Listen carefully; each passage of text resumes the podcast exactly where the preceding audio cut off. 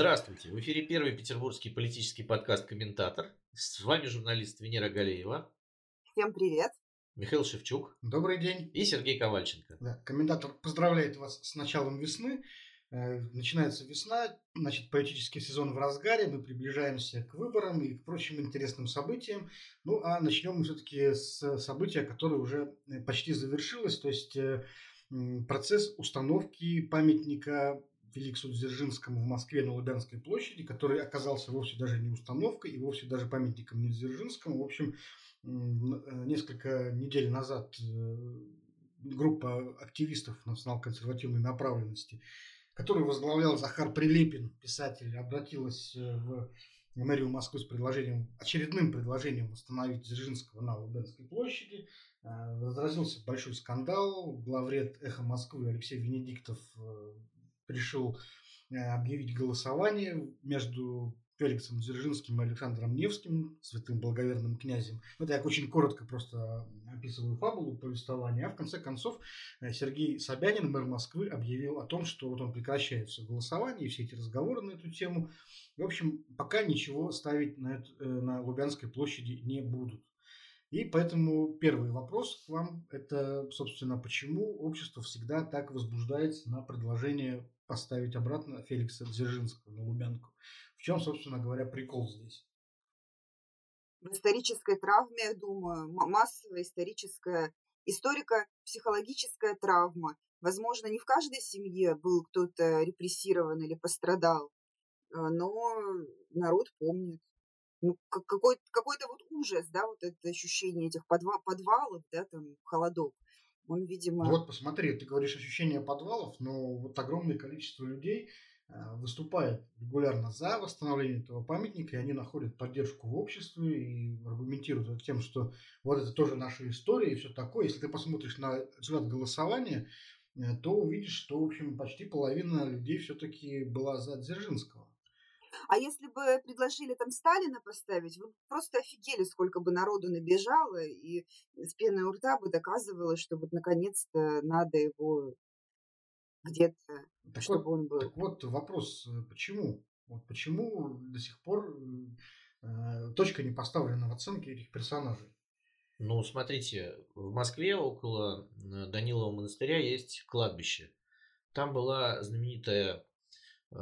печь стояла в монастыре, где сжигали людей, расстрелянных в центре Москвы, в здании главной военной прокуратуры в 30-е годы.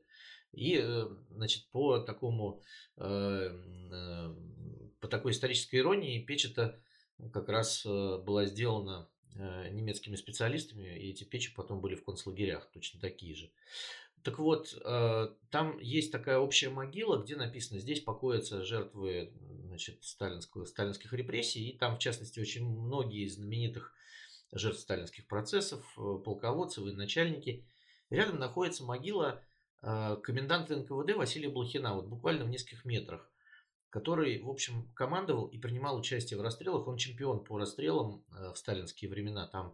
А там чемпионаты проводились? Нет, там не чемпионаты, просто есть несколько палачей, да, комендант, то есть этими занимались комендатуры НКВД, и Блохин расписывался за исполненные приговоры, да, это называлось исполнение приговора, вот, там Блохин, там знаменитый Василий Мага был, ну, в общем, несколько палачей, да, которые перестреляли больше всех, из известных, да, таких палачей. И вот на могиле Блохина стоит небольшой памятничек от Генеральной прокуратуры России. Вот. То есть, а что мы, собственно, хотим, когда у нас не было ни десталинизации толком, у нас не было ни декоммунизации, поэтому, конечно, у нас будет хороший Дзержинский, и что тут говорить, в Германии невозможно поставить памятник кому-то из видных нацистов, даже тех, которые не принимали участие в массовых расстрелах или там других безобразиях. Я вспомнил, кстати, в России это возможно, потому что Феликс Дзержинский действительно это как бы основатель ВЧК, это человек, на руках которого кровь. Вот. И, естественно, такие люди, как Захар Прилепин, ну, они будут еще не раз поднимать этот вопрос, и, возможно... То есть это не осужден сам факт вот этих вот репрессий, да, Путин говорит все время о том, что ну, все было неоднозначненько, и вот давайте и нашим, и вашим спляшем. Поэтому вот эта пляска и нашим, и вашим, она привела к тому, что на самом деле половина голосующих была там, против Дзержинского, да, половина за. То есть общество просто расколото. Нет единой концепции того, что это было плохо, что это осуждено, и что эти люди не будут уважаемы больше никогда, да, как это сделано в Восточной Европе. Ты знаешь, я, честно говоря, не прошли этот процесс. Я, кстати, вот слушаю тебя. Во-первых, я вспомнил интересный тоже эпизод, как несколько лет назад руководство, по-моему, Мордовской епархии РПЦ поздравило с очередным юбилеем Федеральную службу исполнения наказаний. И там было такое очень подхалимское такое поздравление со словами о том, что вот вы такие молодцы, такую прекрасную выстроили систему лагерей, и при том, что как раз вот в мордовских лагерях было уничтожено довольно много священников в свое время. Да, это был знаменитый Дубровлаг, куда отправляли, в общем, священнослужителей, и был, конечно, скандал по этому поводу, но это ничем не закончилось, все нормально было. Да, я когда, помню, удивился очень сильно, вот, а сейчас вот люди поздравляют, молодцы, мол, такую систему классную выстроили, которая позволила убить кучу наших соратников и единомышленников. Потрясающе. Я по поводу расколотого общества. А я вот что-то, знаешь, не очень уверен, что общество должно быть на самом деле какое-то идеологическое единство. У нас вот 70 лет в Советском Союзе было идеологическое единство, и, в общем-то, взгляд на события до 1917 года был одинаковый для всех, и никаких разногласий там не допускалось. И вроде как ни к чему хорошему это не привело. Нет, значит, я думаю, что по поводу зверств, убийств и неправосудных приговоров в обществе должно быть единство. Я не могу себе представить дискуссии по поводу Холокоста, да, там, ну, может быть, правы были, да, там люди какие-то, да, вот, ну, надоели им евреи, да, собственно. Давайте тоже такую же дискуссию устроим здесь, да, там. Может быть, вот эти вот 750 тысяч расстрелянных только в 1937 году, они, может быть, были действительно преступниками, да, даже в СССР в 50-е годы Генеральная прокуратура, когда проводила массовые реабилитации, признала, что это были неправосудные приговоры. Собственно, какая здесь может быть дискуссия, Миша? Людей убили за взгляды, да, там, или просто, слушайте, у меня мартиролог ленинградский есть с там родственником, и я смотрю, и там, значит, какие-то дворник, там на самом деле гребли просто людей и убивали их. Вот и вся история. Я соглашусь с Сережей, все-таки должны быть какие-то представления о том, что хорошо, а что плохо, в обществе более-менее единые. Вот в Америке, например, вряд ли кому-то придет в голову там, как-то переоценивать результаты гражданской войны и говорить, что рабовладельцы, наверное, были в чем-то правы, и все было как-то по справедливости, да, в те годы, когда там одна часть населения владела и распоряжалась жизнями другой. А что касается Дзержинского, очень любопытное наблюдение Дмитрий Быков сделал, что для нынешней власти установить памятник Дзержинскому было бы плохой приметой, потому что он был последовательным борцом с режимом. И, в общем, если бы он протянул несколько дольше, да, до номенклатуры дожил, то, возможно, что его бы тоже пришлось расстрелять или как-то вычистить. Слишком активный был мужик, слишком активный борец. Слушай, прости. Я хочу вас спросить, так может быть, ну а в чем проблема? Да? Нам же не предлагали, нам, там, москвичам, не предлагали, что ответьте на вопрос, или Дзержинский, или нифига. А как бы была, извините, альтернатива. То есть вот для той части народа, которая за порядок и железную руку, Дзержинский, а для всех остальных князь святой благоверный Александр Невский. Ну, тоже с неоднозначной репутацией, товарищ. Давай так. Ты знаешь, я вот отреагирую сейчас на твою реплику, кстати, про гражданскую войну в Штатах, потому что я услышал, и как раз сейчас в США идет именно переоценка последствий гражданской войны, и, так сказать, представители вот левых движений, левые активисты, вот эти все БЛМ и прочие, их соратники активно занимаются тем, например, что сносят памятники, относящиеся к конфедерации в Южных Штатах. Запрещают флаги, запрещают символику, обливают там краской памятники, в том числе там, президентом США, Томасу Джефферсону, одному из... Генерала Лени еще очень любят. Генерала Лени очень любят в кавычках, да. Это именно что переоценка и идет. То есть, а чем переоценка? Спустя много лет... Нет, Миш, прости, что я перебиваю, но это не противоречит тому, что мы говорим с Сережей. Вот совершенно верно, в чем переоценка. То есть они были там... скажем так, знаменем плетения, да, знаменем рабовладельческого строя, людьми, которые там боролись за то, чтобы он продолжался.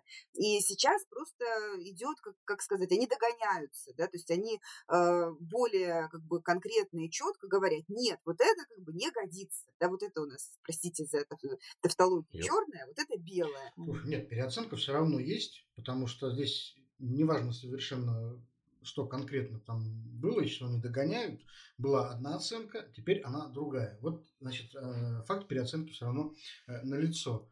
А в чем она другая-то? Подожди, вот смотри. Ну, в том, что это, она была в том, что это было допустимо. Если бы в Северных Штатах начали ставить массово памятники генералу Ли и говорить о том, что да, вот вы знаете, вот все-таки это неправильно было рабовладельцев этих бить, и мы их теперь, значит, будем реабилитировать.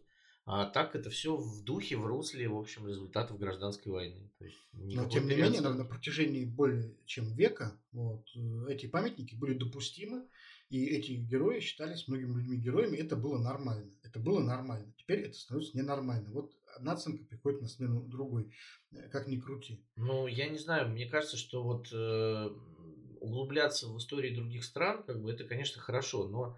Я еще раз говорю, я говорю про людей, которые участвовали и санкционировали массовые убийства. Вот за что были там казнены нацистские бонзы, вот, и многих людей потом ловили после войны именно за это, да, там советские НКВДшники и палачи, в общем, ну, есть примеры людей, которые отсидели, да, после этого, но вот именно осуждение гласного и там лишение званий и пенсии, вот этого не было. Нет, ну прости, вот ты говоришь, можно ли себе там представить памятники там, каким-то нацистским преступникам, а демонстрации там, франкистов ты можешь себе представить? Сейчас в Испании это совершенно элемент политического ландшафта. Есть куча франкистов, они выходят на демонстрации, они открыто признаются в симпатии. Хорошо, но это опять передергивание. Просто вопрос в том, что есть нацистский режим Гитлера, да, который осужден Нюрнбергским трибуналом, и там все понятно, да, есть режим Франко, который там в Испании оценивается там частью общества неоднозначно, вот, который тоже был замешан в репрессиях, вот, и из-за этого сейчас, кстати, всех этих людей из пантеона, значит, выбросили. Но у нас, извините, Ленин-то не похоронен, и на Красной площади вот этот вот кладбище существует. Я тебе о том и говорю, ты каким трибуналом был осужден Дзержинский? Вот. Нет, никаким не осужден. Да. Даже нет, ну так я тебе еще раз говорю, что не было десоветизации. Это в самом начале я сказал, что этих людей никто не осудил. И, конечно же, у людей там уровня Прилепина всегда есть лазейка на то, что никто этих людей не осудил, да, вот это герои наши, да, то есть вот просто, понимаешь, какие Прилепины, такие герои, собственно, да, вот это, ну вот нам нравятся палачи, которые измывались над людьми, которые их просто массово уничтожали, вот и все. И тут на самом деле все просто. Вы за массовые казни, да, или против массовой казни? Знаешь, мне кажется, что во всей этой истории как раз массовые казни, расстрелы и репрессии совсем не главные. Да, конечно. Вот, потому что вот именно этот памятник Дзержинскому, именно на Лубянской площади, имеет совсем другое символическое значение. Если бы мы говорили только о Дзержинском, то мы могли бы, например, поставить вопрос о других памятниках ему. Вот в Петербурге, допустим, памятник Дзержинскому шпалерный стоит себе, и как стоял, так и стоит. Никаких претензий к нему, насколько я помню, никогда не было. Никогда никого он не волновал.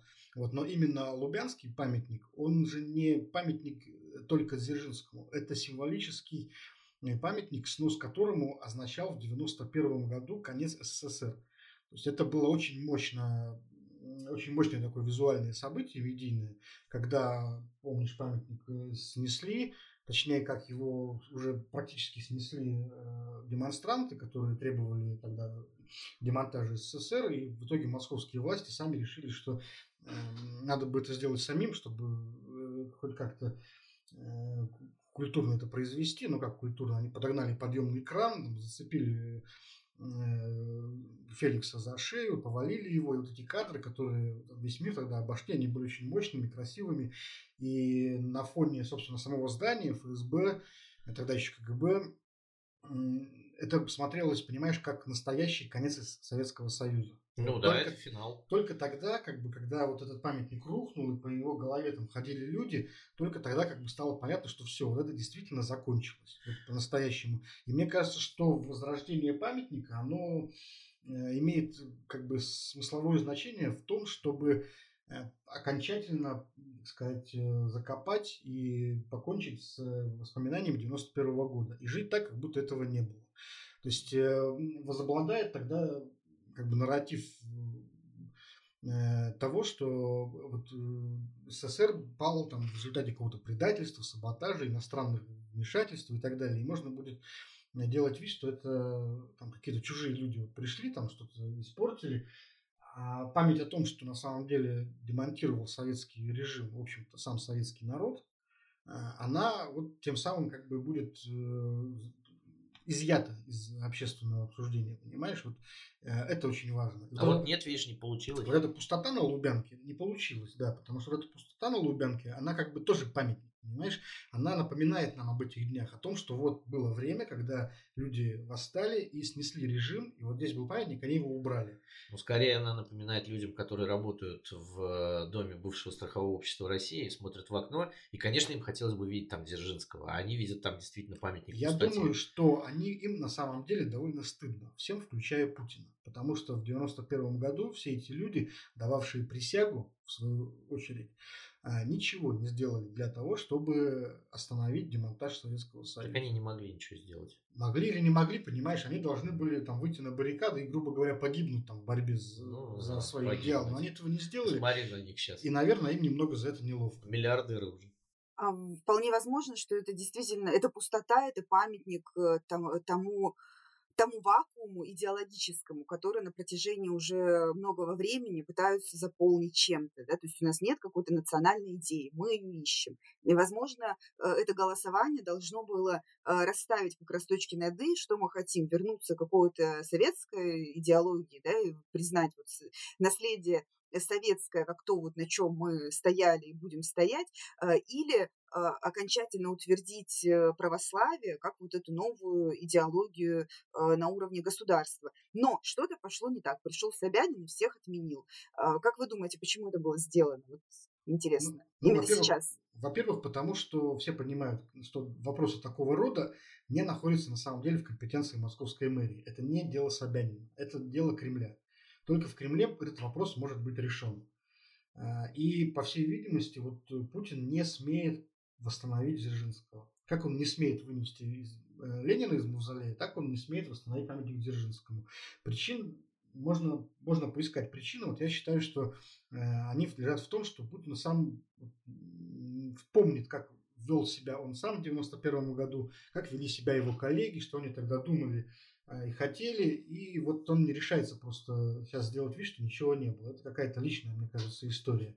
Потому что, конечно же, если бы он захотел, то вот завтра бы памятник уже стоял, и никто бы ничего с этим поделать не смог.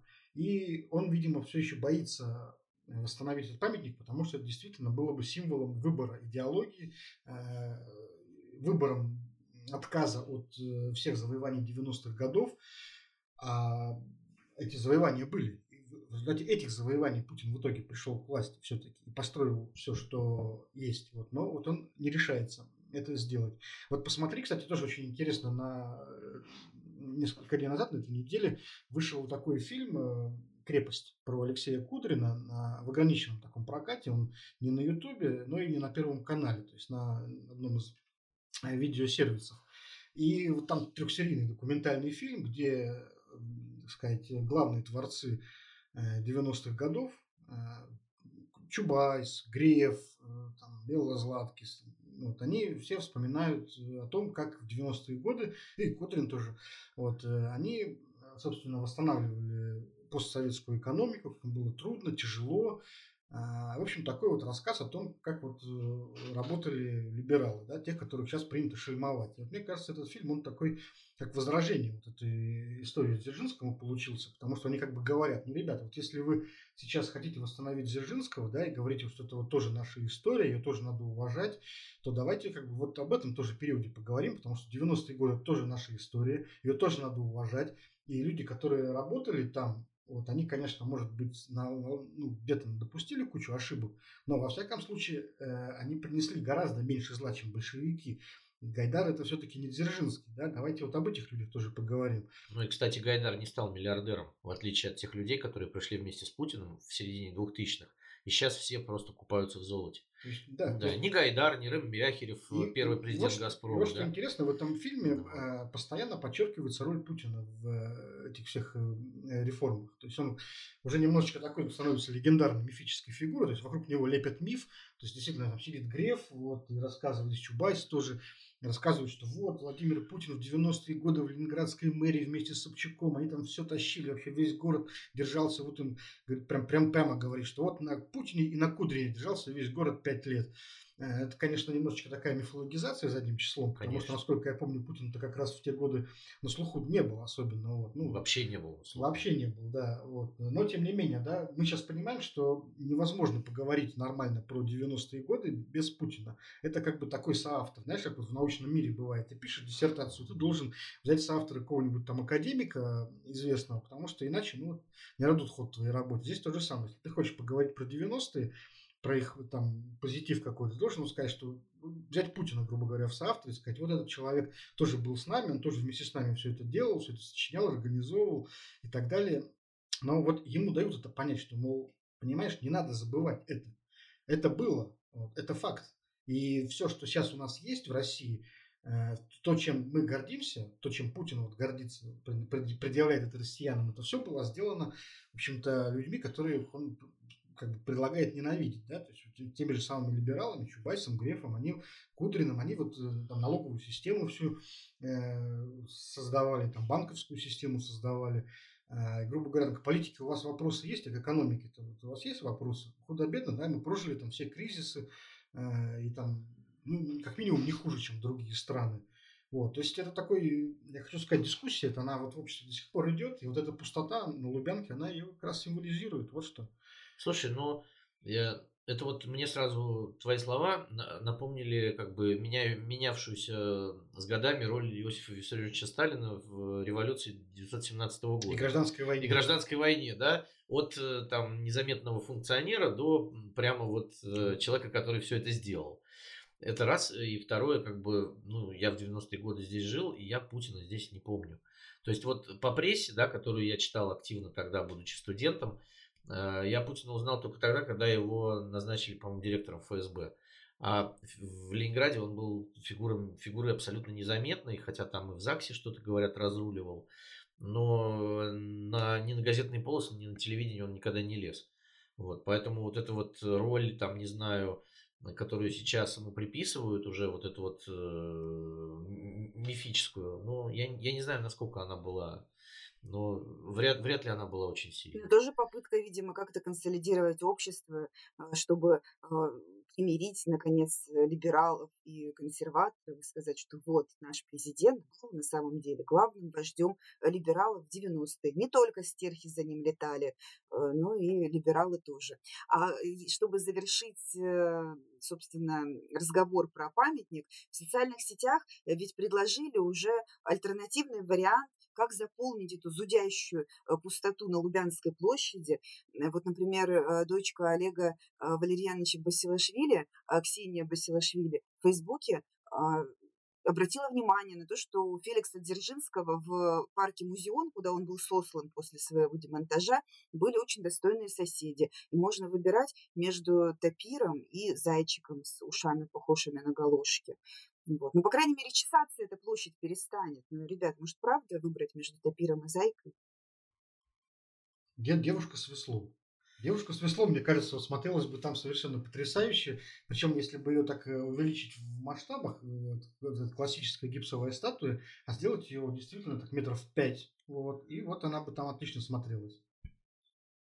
Слушай, ты вот сейчас на опасную почву встаешь, потому что девушка с веслом, это же, ну, не знаю, там по легенде или такой общий, не общепризнанный, а общераспространенный факт, что это Вера Волошина позировала для девушки с веслом, а Вера Волошина – это партизанка-диверсантка, которую повесили в тот же день, что и Зою Космодемьянскую. Только про Космодемьянскую мы так или иначе там вспоминаем, говорим и слышим все время. Сейчас говорить про нее там в каком-то определенном ключе становится опасно.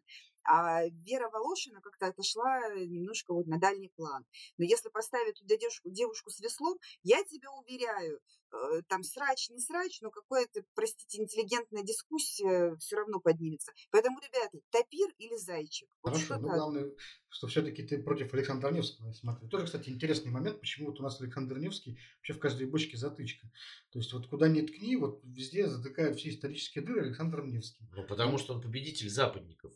Подожди, псов-рыцарей 2 раза бил. 1 раз шведов на Неве, 2 раз немцев, ливонцев на Чудском озере. Конечно, он сейчас должен быть на коне, потому что он отстаивал наши ценности перед вот этими вот западными католиками, которые чужды нам, латинской верой, которые шли к нам для того, чтобы нести ее с огнем и мечом. Вот, но заметь, что вот Дмитрий Донской, который отстаивал Русь от восточной угрозы, а не западной, вообще в разы не пользуется такой популярностью, как Александр Невский. Естественно, потому что он не бил, еще раз говорю, псов и рыцарей. А значит, Александр Невский сотрудничал конструктивно с близкими нам, и, как говорят, с людьми, которые были толерантны к другим религиям, татаро-монголами, и иго у нас никакого не было теперь. Поэтому, нет, здесь все логично как раз. А Дмитрий Донской, он, наоборот, как бы пытался сбросить близкое нам идеологически иго, вот, и делал, наверное, это неправильно, да, потому что, как сказал кто-то из историков, значит, после того, как иго закончилось, да, там это, по-моему, он сказал про Ивана Грозного, тоже прогрессивного ныне государя, которому ставят памятники в некоторых городах, что, изгнав монголов от границ Руси, в Кремле воцарился хан. Вот. Хан и хам. Да, и, то есть вот и это нормально, поэтому Александр Невский рулит сейчас, да, это очень логично. Ясно. Наш официальный символ. Ладно, давайте перейдем к Алексею Навальному, потому что вокруг него тоже там не утихают всякие события. Алексея Навального этапируют в колонию наконец-то. И причем рассказывают, что это колония под Владимиром, Владимирской области. Ну, наверное, на тот момент, когда вы это будете слышать, уже будут какие-то официальные подтверждения этого. Может быть, даже Навальный уже будет этапирован. Но пока только вот информация появилась о том, что он переселяется в какую-то там ИК-2, про которую ничего хорошего не рассказывают. Люди, которые в ней сидели, бывшие заключенные, делятся уже воспоминаниями. В частности, вот Дмитрий Демушкин, такой известный в недавнем прошлом националист, там сидел, и вот рассказывает, что это колония, которая направлена исключительно на слом психологический человека, что там, в общем-то, людей не бьют, не издеваются, но там такие внутренние правила установлены, которые должны человека ломать со страшной силой. Там огромное количество таких мелких правил. Там правила, когда можно сидеть, когда можно вставать, как можно там голову поворачивать, куда можно смотреть. И эти правила там буквально каждую 2-3 минуты нужно соблюдать, что-то, какой-то ритуал совершать. И, в общем, это все очень тяжело и плохо. Вот. И там подсудимые, там, точнее, заключенные находятся там под просто ежесекундным контролем администрации и даже не могут, в общем-то, не знаю, там, встать в сеть без разрешения. И, например, там на написание письма там отводится 15 минут в неделю строго и так далее. В общем, такая вот колония, даже не знаю, зачем, собственно говоря, так мучить человека. Вот Ходорковский сидел себе, варежки шил, и, в общем-то, насколько я помню, так его не прессовали. Нет, у него периоды были разные. После первого, надо напомнить, после первого приговора по первому делу Юкоса Ходорковский был отправлен в колонию под Читу. А это... Краснокаменск. Да, Краснокаменск. Там от Читы было 400 километров. И там была история с тем, что ему порезали лицо. Вот. В Краснокаменске ему сиделось действительно... Вот первая часть срока его была... Первые 3 года, когда он там сидел, это, в общем, была нелегкая история. То есть его тоже попытались сломать. Вот такой дальней колонии, куда, кстати, адвокатам было не доехать, потому что там часть времени дорогу развозят, и туда не доехать никак до этого Краснокаменска. В данном случае все-таки... Навальный не осужден по тяжелой статье, да, вот там у Ходорковского все-таки были там тяжелые статьи с еще вот с этими с элементами заказа убийства мэра Нефтеюганска, поэтому он сидел на строгой зоне, а Навальный сидит в просто в исправительной колонии. Это красная зона, одна из 4, как говорит Дмитрий Демушкин, самых жестких красных зон, где порядки устанавливает администрация и, в общем, те заключенные, которые с ней активно сотрудничают. Вот. Он написал еще одну интересную вещь, что там любят ломать политических в этой зоне. И еще то, что в конце у него было, в конце интервью Знаку большого, который дал Демушкин, там было сказано тоже такая интересная вещь, что есть страшные вещи, которые про эту колонию не могу рассказать даже я, потому что это не моя тайна, как бы, да. Но вот я надеюсь, что Навальный своим авторитетом сможет сломать некоторые порядки, которые там, как он говорит, некоторые дикие порядки, которые там существуют. То есть были такие разговоры про то, что там насилие к людям применяют, и, в общем, ну, это образцовая история. То есть Навального в этой колонии, скорее всего, не убьют, да, но довести до безумия попытаются. Вот. Это такая пытка, да. Ну, вот ты приехал, чувак, да, мы же тебе говорили, что не надо ехать. Мы весь декабрь тебя готовили к тому, что не надо ехать. А ты вот приехал, да, и не обессудь, как бы, да, вот мы российская власть. Мы тебе обещали, что мы тебя посадим. Мы тебя посадили. Значит, ты будешь сидеть на образцово-показательной красной зоне. Тебя, что немаловажно, кстати, даже его адвокаты уже признали, то, что профучет, на который его поставили в матросской тишине, значит, не дает ему возможности на условно-досрочное освобождение. И плюс профучет в этой колонии, как пишет Демушкин, дает ему шанс великий сидеть в самом строгом бараке. Вот. Поэтому, да, Навального будут мучить, Навального будут пытаться пытать. Да, ну, как бы, в общем, он приехал, сделал для этого все, а не знаю, на что они рассчитывали, на другое что-то. Мне трудно было бы рассчитывать на то, что Владимир Путин выйдет, улыбнется широко, раздвинет руки, да, и попытается обнять и скажет: все, Леша, там, мы с тобой, давай мириться, как бы, все будет хорошо. Нет, этого не будет.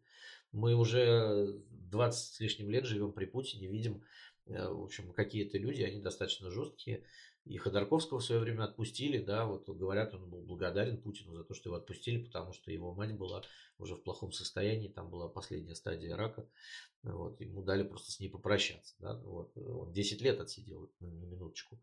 А на Навального еще сейчас заведены уголовные дела, там, мы знаем, по, значит, краже донатов, так называемый, поэтому там можно еще и лепить, вот. Так что я вот не удивлен на самом деле тем, что его так посадили. А вы правда думаете, что как-то сейчас, во время, когда к нему привлечено максимальное внимание, и Владимирская область, это, извините, не Магадан, да, туда и журналисты из Москвы как-то могут доехать, и ну как-то все-таки не настолько далеко его упрятали с глаз долой. Венера, ты была когда-нибудь в исправительной трудовой колонии? Не давайте. Вот хорошо, ты туда приехала. Я тебе могу сказать, очень большой забор. Значит, между двумя периметрами лают собачки и шлюз. И вот дальше этого шлюза ты просто не пройдешь. Ну хорошо, приехали журналисты туда. И что дальше? Вот какова цель вашего визита, да? Скажет тебе дежурный по колонии, как бы, и выставит тебя вон. Даже в туалет тебе не даст сходить. Вот и все. Ну вот приезжать туда можно только тогда, когда тебе разрешат свидание. И разрешат... ОНК туда нет, тоже есть местная ОНК Владимирская, но, насколько я понимаю, насколько я читал, там оно все подминтованное, поэтому ОНК там как раз-таки правильно. Я не думаю, что кто-то что-то вообще оттуда выносить. Марина Литвинович своей там нет. Вообще в России тут ОНК, общественных наблюдательных комиссий, он очень зыбкий, шаткий, и на там одного человека, который что-то пытается действительно изменить, сделать, как-то улучшить жизнь заключенных, действительно следить за нарушением законности, приходится там 20 людей, которые всю жизнь там служили в органах, назначены в ОНК, так сказать, по выслуге летом на пенсию, и они, конечно, там слова не скажут против руководства колонии, против прокуратуры и полиции, И, в общем, сложно, в общем, это все. Я знаю, там, знаком с парой человек из ОНК, они вот рассказывают, что пробивать эту стену там чрезвычайно тяжело. И каждая там микроскопическая победа, вот, она воспринимается как какая-то огромная, в общем, победа, понимаешь? Ну вот мы знаем по делу сети вот такую вот эту историю, когда в Петербурге у нас была активная ОНК, да, там, значит, были две девушки, которые, там, Екатерина Косаревская и вторая, я забыл, как ее зовут, и они, значит, когда было дело сети, они же обнаружили вот эти вот побои, электрошокеры на теле Виктора Филенкова, значит, и когда они стали туда ходить и выносить это все на суд общественности, Филенкова с Бояршиновым просто посадили в колонию, точнее не в колонию, а в СИЗО в Горелово, которое административно находится на территории Ленинградской области, и наша питерская ОНК там уже не властна. И областные к ним просто не ходили, как бы, и они никого не интересовали. Поэтому всегда можно подкрутить, подкорректировать вот эту деятельность ОНК. А про журналистов я уже и говорил, что если ты без приглашения приедешь, тебя просто дальше проходной не пустят. Там адвокатов-то еще не всех пускают. Да. Вот, но пока Навальный едет под Владимир, его жена Юлия Навальная тоже стала объектом такой небольшой, но очень шумной атаки со стороны, как ни странно, дизайнера Артемия Лебедева, который, ну, вроде как особо-то в политических игрищах не участвует. Ну да, он там летом снялся в этом ролике в поддержку Конституции, но все-таки это было еще... В том самом ролике, да, кстати, за который Навальный сидит. В том самом ролике, да, и, может быть, он, кстати, сейчас мстит. Мне пришло в голову, что он, может быть, этим своим сообщением мстил Навальному, потому что он же, получается, его назвал продажным хулуем. Так он на суде и говорил, что вот, позовите сюда Лебедева с этим, да, сахлобыстиным. И вот Артемий, кстати, Лебедев опубликовал в своем телеграмме фотографии водительских прав, якобы Юлии Навальной, где было указано, что вот у нее есть немецкое гражданство. И почему-то так закончил свой пост, дескать, там, прокомментируйте Медуза, СМИ он имел в виду, что у Навальной немецкое гражданство имеется. Ну, практически сразу, мгновенно это было разоблачено, фейк, потому что выяснилось, что фотография была взята вообще там из одной из фотосессий Юлии Навальной журнала. В общем, это такая была подделка, где и ошибки были. Ну, так или иначе, ход был сделан, вот, и наверняка многим запомнится. Вот, и у меня, собственно говоря, от этого возник такой вопрос. А почему вообще сам факт наличия иностранного гражданства у нас вот так подается, знаешь, как просто какое-то априорное подтверждение вообще гнусности и мерзости человека? То есть, если вот у него немецкое гражданство, то что? Собственно, что? Ну, здесь-то как раз все логично, потому что Навального, вспомни Песков, который обвинял Навального в том, что он там чуть ли не агент ЦРУ, и вот знаем мы, что вот западные спецслужбы, Владимир Путин, кстати, говорил во время своей ежегодной пресс-конференции про то, что вот все, что делает Навальный, это все деятельность западных разведок, ну мы же понимаем, говорил он, и здесь вот в этой логике, конечно, ну все, вот гражданка Германии, значит, за заслуги перед Германией. Подожди. Каждый гражданин Германии иностранный агент? Нет, ну подожди, но Навальная, жена Навального, которая работает на иностранные спецслужбы, от своих зарубежных хозяев получила, значит, приз в виде немецкого паспорта. Вот. Это, мне кажется, что это вот так, потому что многие коллеги, кстати, в Телеграме писали о том, что в их редакции тоже приходило вот это вот письмо с этой фотографией, но повелся только Лебедев. А все остальные просто вот, ну, как бы проверили и выяснили, что это не так. Да? Лебедев стал просто таким легализатором этой информации. А с какого адреса ты приходил? От кого это вообще? Ну, вот я читал у Дмитрия Колезева, екатеринбургского журналиста. Я, честно говоря, вот сейчас так не припомню, но он писал, что им в редакцию его издания It's My City пришло это письмо с просьбой вот опубликовать, да, информацию о том, что вот Юлия Навальная гражданка теперь, значит, Федеративной Республики Германия с вот этой фотографией. Просто вот интересно тоже, да, пропаганда работает, обрати внимание, ничего прямо не утверждается, просто говорится, вот Навальная гражданка Германии. Вроде бы ничего, ну что в этом такого? Ну, нет, преступления в этом никакого нет. Вот. Но люди уже сами начинают домысливать вот эту всю историю, которую ты только что изложил, про иностранные спецслужбы. Да, конспирология прекрасно работает. Это все происходит у них в голове. Да. Вот. А потом, когда, например, если ты хочешь предъявить претензии власти за это, ты ничего уже предъявить-то не можешь. Потому что они говорят, а в чем дело? Мы ничего не утверждали, мы просто вот показали, вот у человека паспорт немецкий. Да. А это дальше вы уже сами все придумали. Вот. Такая вот интересная история. Слушайте, ну вот вы говорите, что состава нет, и получается, что Лебедев так извинился, да, сказал, что ой, обознатушки-перепрятушки, но свой пост я сносить не буду, потому что вы, Юлия, сами поставили себя в такое положение, став публичной персоной. Но как же закон о фейках, как же закон о клевете? То есть вы правда думаете, что здесь нет никакого состава? Мне кажется, это кейс про двойные стандарты как раз-таки в этих историях с фейсбучными выяснениями отношений, когда какие-то ситуации становятся поводом для возбуждения уголовных, в том числе, дел, а какие-то, ну, вот как бы я извинился, конечно. Так, а вот смотри, я же про это и говорю, ты говоришь клевета, да, вот ты, у тебя это вот, если ты пойдешь в суд с этой историей, у тебя все сквозь пальцы, как песок утечет. Говоришь, клевета, хорошо, оскорбление, в чем оно? В чем, что негативного было сообщено о человеке? О нем же не сказали, что он там, не знаю, что Юлия Навальная там детей ест и все такое, или там она украла что-то. Хорошо, хорошо, ребят, персональные данные, разглашение персональных данных. А это же фейк, это не настоящий документ, не настоящие персональные данные. Скажут, это фейк, действительно. Вот, то вот есть, все. Понимаешь, вот ты как бы идешь, вот вроде бы все понятно, да, ты пытаешься это все юридически сформулировать, а у тебя вот это все утекает, вот это хитрая штука. Нет, другое дело, когда нужно будет посадить Навального за якобы клевету на ветерана, то там, конечно, все срастется у них. А когда, понимаешь, это то же самое, когда «Единая Россия» захочет 23 февраля в Питере толпой идти на Пискаревское, она пойдет. И там не будет ни ментов, ни масок ни у кого, да, они все пойдут толпой. А когда она будет почтить память Немцова, хрен вам лысого, да. Ну.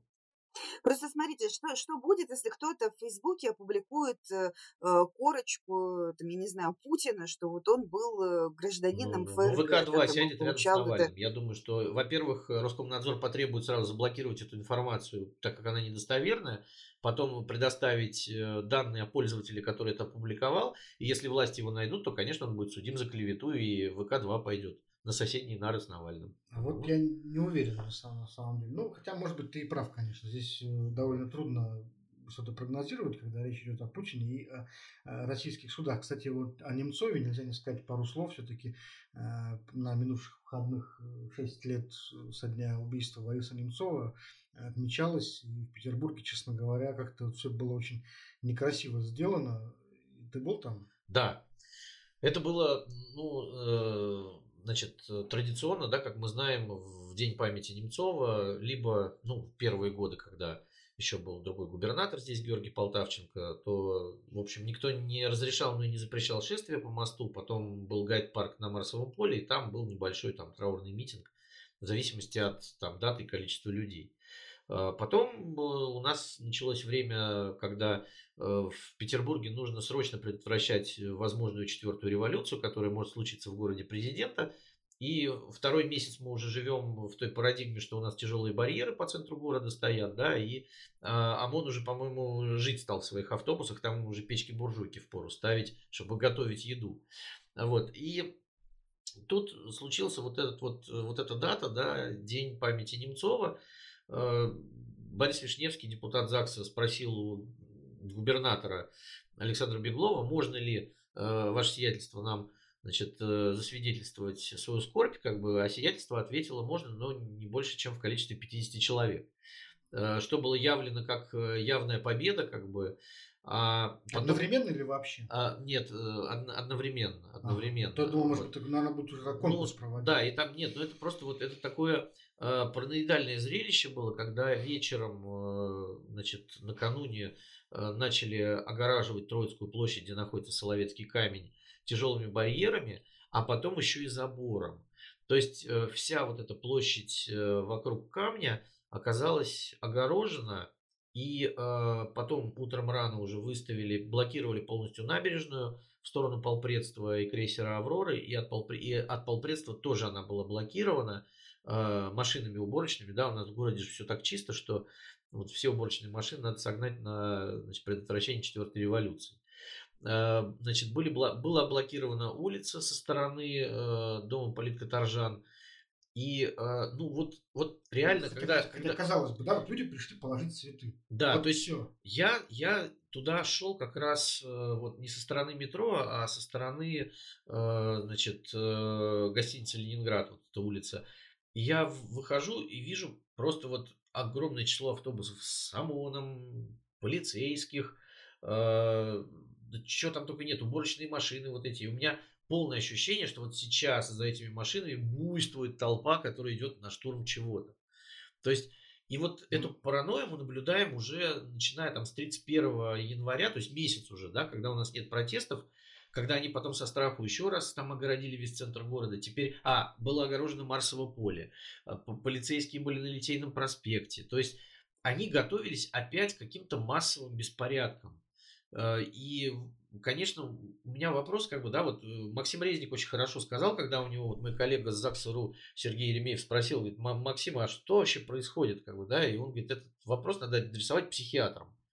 Это вот полное ощущение того, что буйные сумасшедшие вырвались наружу и теперь нами командуют. Как бы, да? Вот вместо того, чтобы проходить терапию и лечение, причем такими довольно серьезными препаратами, они сидят в Смольном и руководят нашим городом. Да? И, конечно, это все производит такое ощущение фантасмагории, которое вокруг тебя. То есть вот они поставили эти рамки, а потом через рамки эти нельзя было выйти от Соловецкого камня. Они специально сделали выход с другой стороны, но там были такие лужи, что люди просто утопали в них. А рядом находится вот эта уборочная техника, вот эти люди, которые в них сидят, да, которые должна убирать город, да, а люди просто по уши в воде стоят и месят грязь. Слушай, кстати, мне пришла в голову, что если бы я был чиновником или каким-нибудь полицейским чином, генералом, я бы изобрел такой вот метод борьбы с митингами и демонстрациями. То есть вот на том месте, где собираются провести какой-то митинг, я привозил огромное количество воды и создавал вот лужи такие гигантские. Еще коровьего навоза хорошо. И там прямо что с коровичком это было. А вот в луже, короче, можно коровьего навоза, чтобы так размещалось, была такая вот прямо запах еще, жижа. Да, вот, знаешь, вот берешь такую Сенатскую площадь и Невский проспект так вот полностью улил вот этой вот жижей. Затапливаешь его, короче, да, и навоза туда намешал, и чтобы точно туда никто не увидит. Слушай, я смотрю, как ты хорошо печешься о туристической привлекательности инвестиционной нашего города прямо. Да, а еще, ребята, в это вещество можно подмешать специально пигмент, который в ультрафиолетовом свете светится, знаете, как взяточников метят, чтобы потом найти всех тех, кто побывал на этом митинге, и чтобы у них сияли ботинки в специальном освещении. Мы премию получили бы за такое предложение, я думаю. Это точно. Вот. Ну, слушайте, это да. Это нанотехнологии. Это будущее, ребята. Мы с вами все. Визионеры, прогрессисты. У кого какое будущее? У кого вот там будут какие-нибудь гиперлупы, а у кого-то вот ультрафиолетовые помечания оппозиционеров. Вице-губернатор Евгений Елин, если перейти к петербургским новостям, коротенько покинул Смольный. Вот, один из вице-губернаторов, который, насколько я понимаю, отличался более-менее открытостью в общении с прессой, и это вице-губернатор, который, я напомню, отвечал за организацию борьбы с коронавирусом в Санкт-Петербурге. За экономику еще городскую. И за экономику городскую, но вот во время пандемии как раз на него была возложена вот эта функция организации всей этой истории с карантинами, блокировками и ограничениями. Вот. И вот он не выдержал, не вынесла душа поэта. Уходит человек, что можете вспомнить. Тебе приходилось общаться с этим человеком? Мне не приходилось общаться, но действительно сейчас, в смысле мне напрямую, но с Фонтанкой он общался регулярно. И получается так, что в последнее время в Смольном находится в моменте ровно один чиновник, в лучшем случае, да, не больше одного, который более или менее доступен и готов и способен общаться, и способен что-то формулировать в процессе этого общения. И так получалось, что как раз это его качество, которое делало его для нас очень полезным и информационно приятным, оно играло против него, потому что получается, что коронавирусные ограничения придумывал не он, да, формулировал вот эти все там странные там правила не он, но он был гонцом, на которого, собственно, обрушивался народный гнев. И когда перед Новым годом нам позапрещали вообще все, что можно, позакрывали рестораны, музеи кино, да, то есть все, вот никуда ты не высунешься, особенно в новогоднюю ночь. И Елен в интервью сказал, что делать, сидите под елкой, ешьте оливье. Вот только ленивый не пнул его за эту фразу, эта цитата просто там вошла в золотой фонд самых вызывающих жар снизу у диванных всяких воителей цитат чиновников за минувший год. И что выходит? Да? Вот он покидает Смольный, потому что он просто чиновник, а не там какой-то клановый персонаж, там, не принадлежит, да, вот какой-то группе интересантов. Как минимум там 3 можно группы причин обозначить, почему ему пришлось уйти. Первое, это вот как раз-таки надо было принести сакральную жертву Смольному и показать, что вот вам не нравилось, дорогой бизнес, да, там средний, малый, дорогие горожане, не нравились эти ограничения, а вот смотрите, вот мы сейчас мужика, который вас ограничивал, убираем из Смольного, и мы сразу там как-то становимся молодцами. Это одна версия. Есть версия, что незадолго до ухода он пытался навести какой-то порядок, да, как-то упорядочить отношения города с застройщиками по поводу всяких социальных обязательств застройщиков. И вот этот момент ему не простили и попросили на выход. А третий, скажем так, корпус причин – это похоронка, в которой у нас все тоже как-то очень причудливо организовано. Конкретно состояние дела в городском крематории, где печи работали с перегрузом, люди работали с нарушением каких-то вплоть до каких-то правил организации труда, и поступил сигнал, да, в Смольный о том, что все вот так. И есть версия, что его, как человека, ответственного и за эту сферу тоже, ну вот из-за этого попросили на выход. Я опять-таки скажу, что все это версии, но мне вот как журналисту очень печально, что вот едва-едва найдется чиновник, который как-то вот по-человечески с тобой общается, да, хотя бы на вопросы отвечает, хотя бы доступен, а не строит из себя там случайно заброшенного какого-то диверсанта с чужой, возможно, рептилоидной планеты. И вот мы его лишаемся. Очень-очень жалко. Удачи Евгению Елину на новом месте. Я скоромично говорю, что вот он успел что-то такое титаническое для города сделать во время своего второго прихода. Я напомню, что он первый раз приходил в Смольный в качестве главы комитета экономического развития еще, если не ошибаюсь, по Валентине Матвиенко. Да, в 2009 по 2011 год. Немножечко он успел там 2 года поработать. Вот. И вот, наверное, кстати, его открытость, она была связана во многом тем, что он еще член той команды, которая как раз славилась тем, что в отличие вот от команд Полтавченко и Беглова, они, в общем-то, были гораздо более информационно открыты. Но вот посмотри, ты говоришь, Владимир такой был, вообще такой какой-то, как будто бы это какой-то план такой, который существует в Смольном, всегда выделять какого-то одного чиновника, выставлять его на баррикады перед журналистами, перед телекамерами, и чтобы его там расстреливали. То есть вот при Полтавченко таким человеком был Игорь Албин. До этого Василий Кичинжи. Вот, да, до этого Кичинжи. Единственным человеком, который общался. Потом Албин, потом вот Елин, как бы, а теперь там уже никого нет. То есть вот это такая механика какая-то, вот, видимо, защиты. Взять какого-то персонажа, да, вот выставить его перед собой, чтобы он там все вот озвучивал, все неприятные и смешные вещи, а его бы там долбали, вот, а потом его просто убираешь, ну, надо теперь кого-то нового найти. Вот, так вот у нас устроено, в общем, видимо, взаимодействие Смольного с окружающим миром. Ну, в нынешней истории, когда закрытость лучше, чем открытость, и не сказать лучше, чем сказать, наверное, для там того же самого Александра Беглова это идеальная ситуация. Теперь говорить будет только он, исключительно по понедельникам на Радио России, как он это делает, и по пятницам выдавая пост ВКонтакте. Вот теперь будет такое вот общение. То есть, видишь, это такая как бы единая стратегия. То есть в материальном мире они вот огораживаются там заборами и грузовиками с ОМОНом, а в медийном мире просто вот молчанием тотальным и так далее. Да? То есть это, в принципе, одна и та же стратегия. Ну, ребят, ладно, давайте нам пора уже закругляться на этот раз. Так что отложим все прочие интересные вещи до следующего раза. Услышимся через неделю. Ждите нашего очередного подкаста. Берегите себя. До свидания. До свидания. Всем пока. Гуляйте побольше. Весна пришла, народ. Ура. Пока-пока.